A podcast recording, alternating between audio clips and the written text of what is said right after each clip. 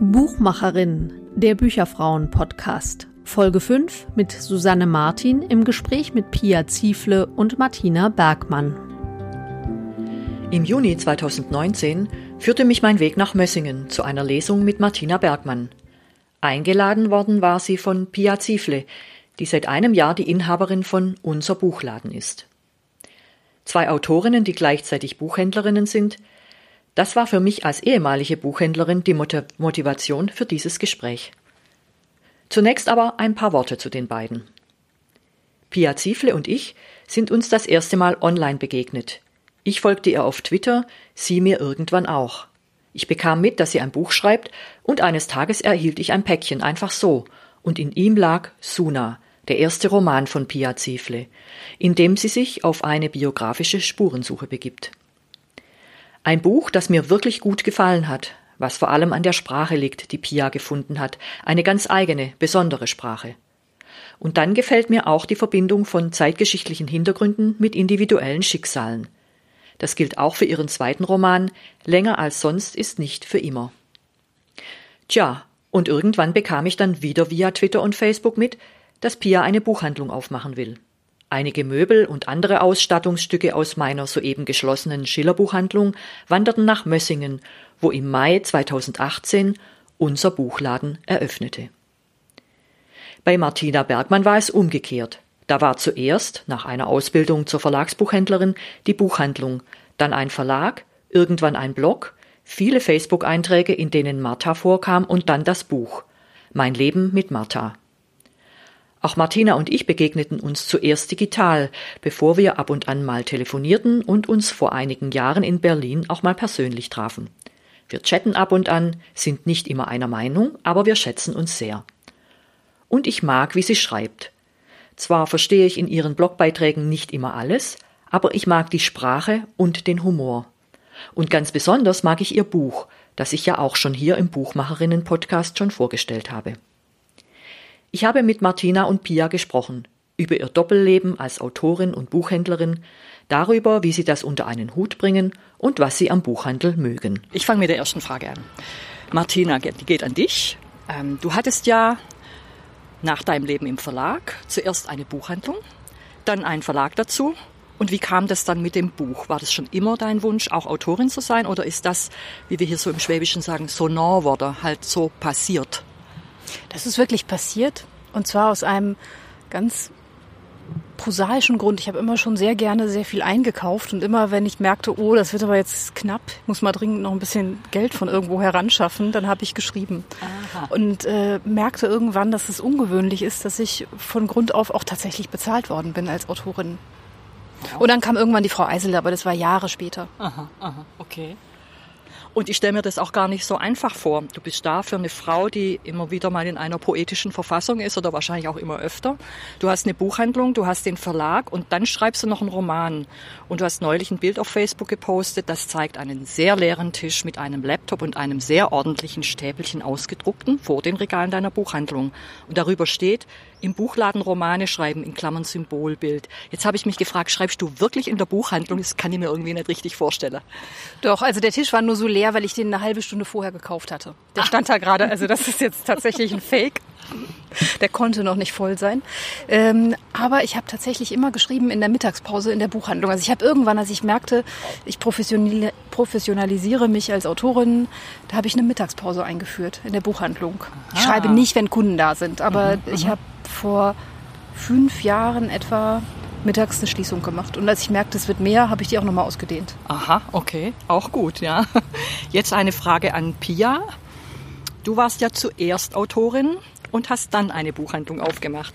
Mich würde interessieren, was eigentlich deine Motivation für einen eigenen Laden gewesen ist. Und dann noch als zweite Frage, hast du es dir wirklich so vorgestellt, wie es jetzt ist, oder ist es ganz anders?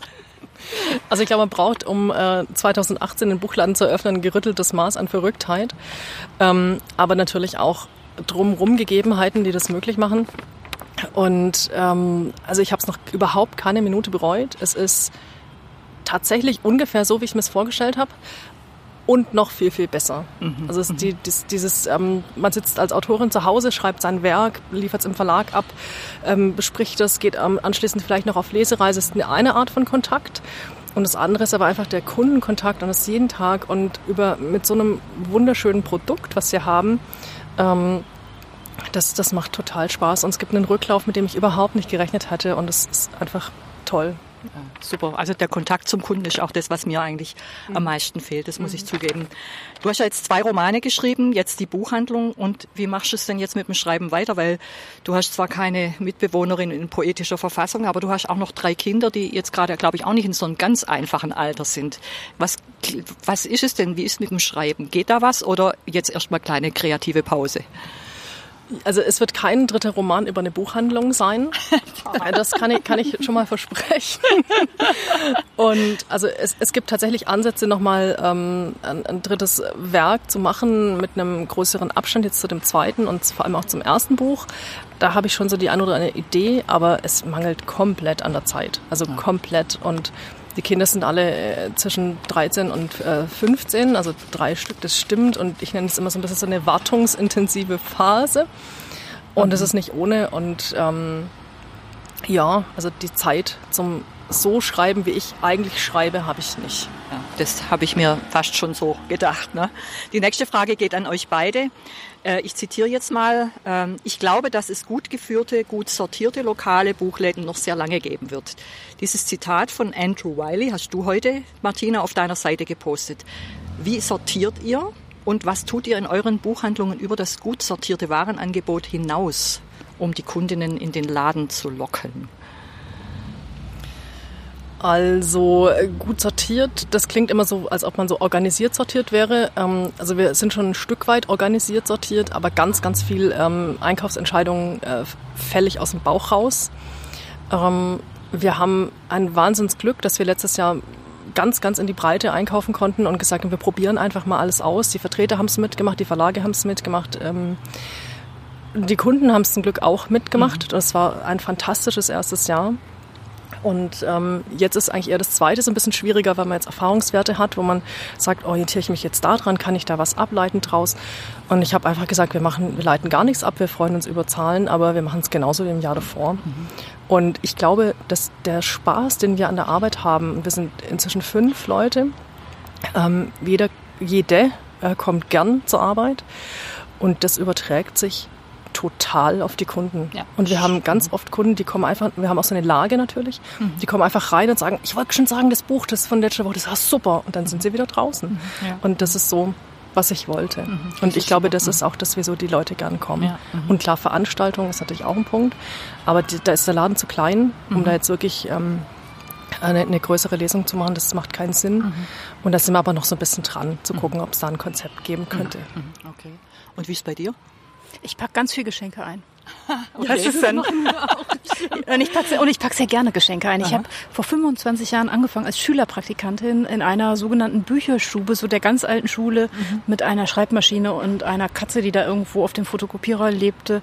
Und das Wichtigste in dieser Firma war immer das sehr sorgfältige Verpacken der Geschenke mit verschiedenen abgestimmten Geschenkpapieren, die ohne jeden ökonomischen Sinn und Verstand in abundanter Zahl vorrätig gehalten wurde. Und das habe ich, ich mir beigehalten. einen Workshop machen, aber ich kann genau eine Einpackmethode.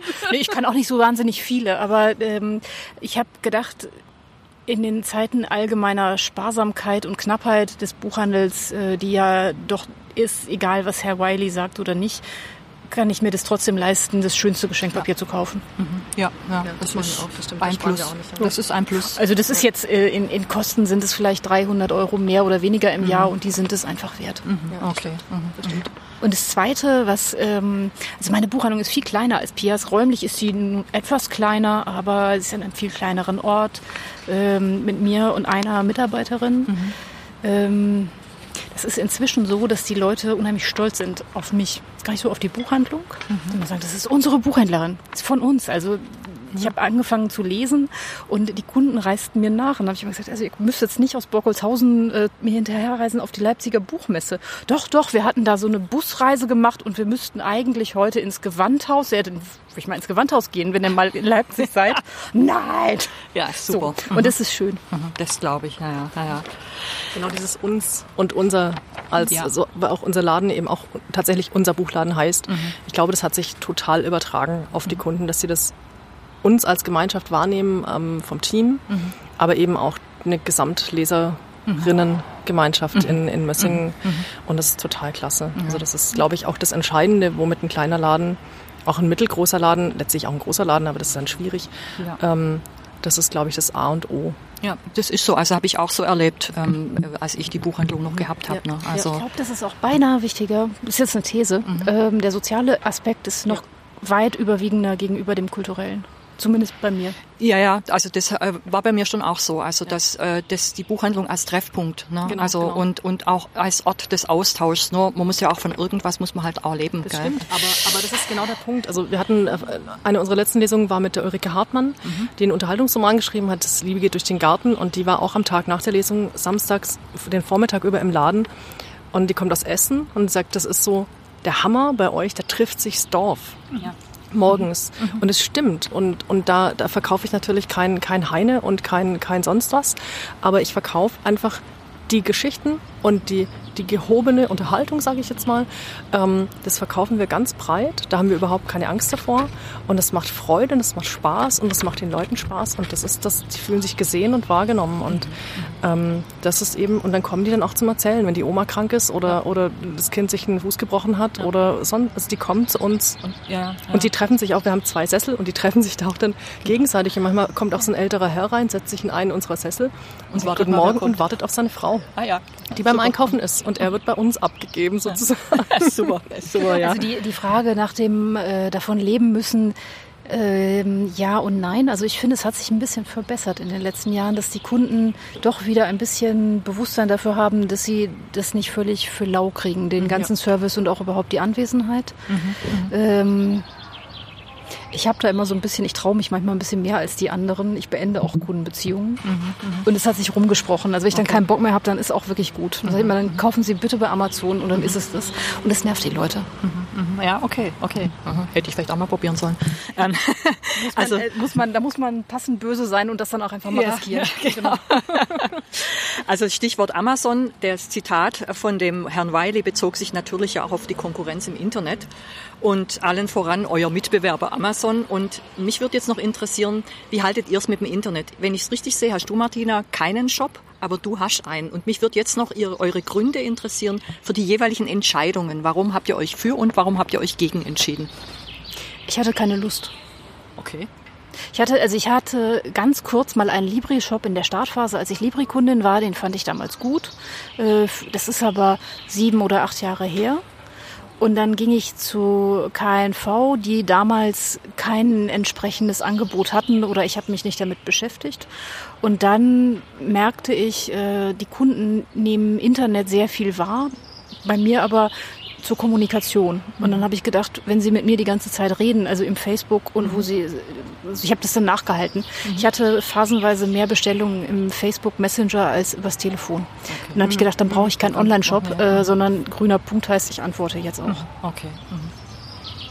Ja, bei uns war es, glaube ich, irgendwie so ein bisschen zwingend, weil wir, ähm, es gab einen äh, vorigen Laden am Standort und der hatte einen Online-Shop und der, der war jetzt so ein bisschen ein Stiefkind in der, im, im Gesamtkonzept und ich komme einfach aus dem Internet und ähm, das war für mich völlig außer Frage, dass wir eine Online-Bestellmöglichkeit ähm, zur Verfügung stellen. Lange Diskussion war, versenden wir, versenden wir nicht. Ähm, Versand macht vom Aufwand her überhaupt keinen Sinn bei uns. Aber inoffiziell verschicken wir natürlich trotzdem. Also wenn jetzt Leute sagen, äh, die Oma hat, äh, ist nicht mehr mobil, ähm, was weiß ich, entweder bringe ich das Buch vorbei oder wir verschicken es geschwind. Oder aber es gibt auch äh, große, jetzt aktuell gerade die Sammelbestellung von Leuten, die ich von sonst woher kenne, die dann 10 Bücher, 15 Bücher auf einmal bestellen und die verschicke ich natürlich. Das ist ja total klar. Aber als, als logistischen Punkt geht es nicht und das war eine, eine Zeit lang ähm, haben wir uns das dann überlegt, ob wir das wirklich machen wollen mit Online. Aber die Leute, ähm, wir haben einen ganz hohen Umsatzanteil über den Online-Shop. Und ähm, es funktioniert sehr, sehr gut, dass die Sonntagabends ihre Bestellungen losschicken und montags klicken wir die ähm, E-Mails durch. Und die Leute holen es sehr, sehr gerne ab bei uns im Laden. Und Und es ist ein ganz wichtiges Standbein, auch, auch für Rechnungskunden, die dann ihre Schulbuchbestellung machen oder sonst was oder Firmen, die Mitarbeitergeschenke, die gucken das dann auch am Wochenende oder wie auch immer durch und mhm. schicken schnell eine E-Mail oder schicken das äh, tatsächlich über das Shop-System. Mhm. Also E-Mail-Bestellung zähle ich auch mit in den Online-Shop. Ja, die Erfahrung habe ich auch gemacht mit, mit unserem Online-Shop. Mhm. mhm. Ähm, ja, jetzt müssen wir schon auf die Uhr gucken, weil die Lesung gleich anfängt. Jetzt nur eine kurze letzte Frage äh, an euch beide als Buchhändlerinnen. Welches Buch aus dem aktuellen Verlagsprogramm diesen Jahres wird voraussichtlich euer Lieblingsbuch, wenn man das jetzt schon sagen kann? Äh, ja, da habe ich eins und zwar bei DTV kommt es, das heißt der größte Spaß, den wir je hatten von der äh, Claire Lombardi oder Lombardo, das weiß ich jetzt gerade nicht. Äh, ein genialer Familienroman, vier Töchter, die, deren allergrößtes Problem die unglaublich glückliche Ehe ihrer Eltern ist, weil sie es selbst nicht auf die Kette kriegen. Aber das Buch wird aus ganz vielen verschiedenen Perspektiven erzählt und mit dieser sehr glücklichen Ehe, die ist nicht ohne Arbeit daran, das Wort Arbeit mache ich ja nicht, aber ohne Zutun so entstanden. Und es ist witzig, es ist intelligent, es ist ein Riesenwälzer. Man liest es aber einfach mit einer richtigen Begeisterung. Das gefällt mir. Kommt im HC mhm. und ähm, ist wirklich ist ein tolles Buch. Mein Liebstes bisher ist von Gregor Sander ähm, und heißt Alles richtig gemacht. Das ist, äh, ja. Und äh, das ist ein Roman, den ich glaube, ich nicht sehr gut verkaufen werde, weil es ein Männerroman über eine Männerfreundschaft in der untergehenden DDR und in den frühen Jahren des neuen Deutschland und in Berlin ist. Also das hat ungefähr überhaupt gar keine Berührungspunkte mit meiner Kundschaft. Das habe ich mit großem, großem Vergnügen gelesen, weil ich das literarisch großartig und auch sehr überraschend finde von den Perspektivwechseln. Also es ist ein Buch, dem ich einfach viel Erfolg wünsche, zu dem ich aber nicht viel beitragen kann. Okay, dann danke ich euch, dass ihr euch die Zeit genommen habt. Wunderbar. Wenn ihr uns nach dieser Podcast-Folge schreiben wollt, dann tut dies gerne per E-Mail an podcast.bücherfrauen.de. Ihr erreicht uns aber natürlich auch auf Twitter, at Bücherfrauen mit UE, ebenso auf Facebook. Vielen Dank fürs Zuhören und bis bald zur nächsten Folge Buchmacherinnen, dem Bücherfrauen-Podcast.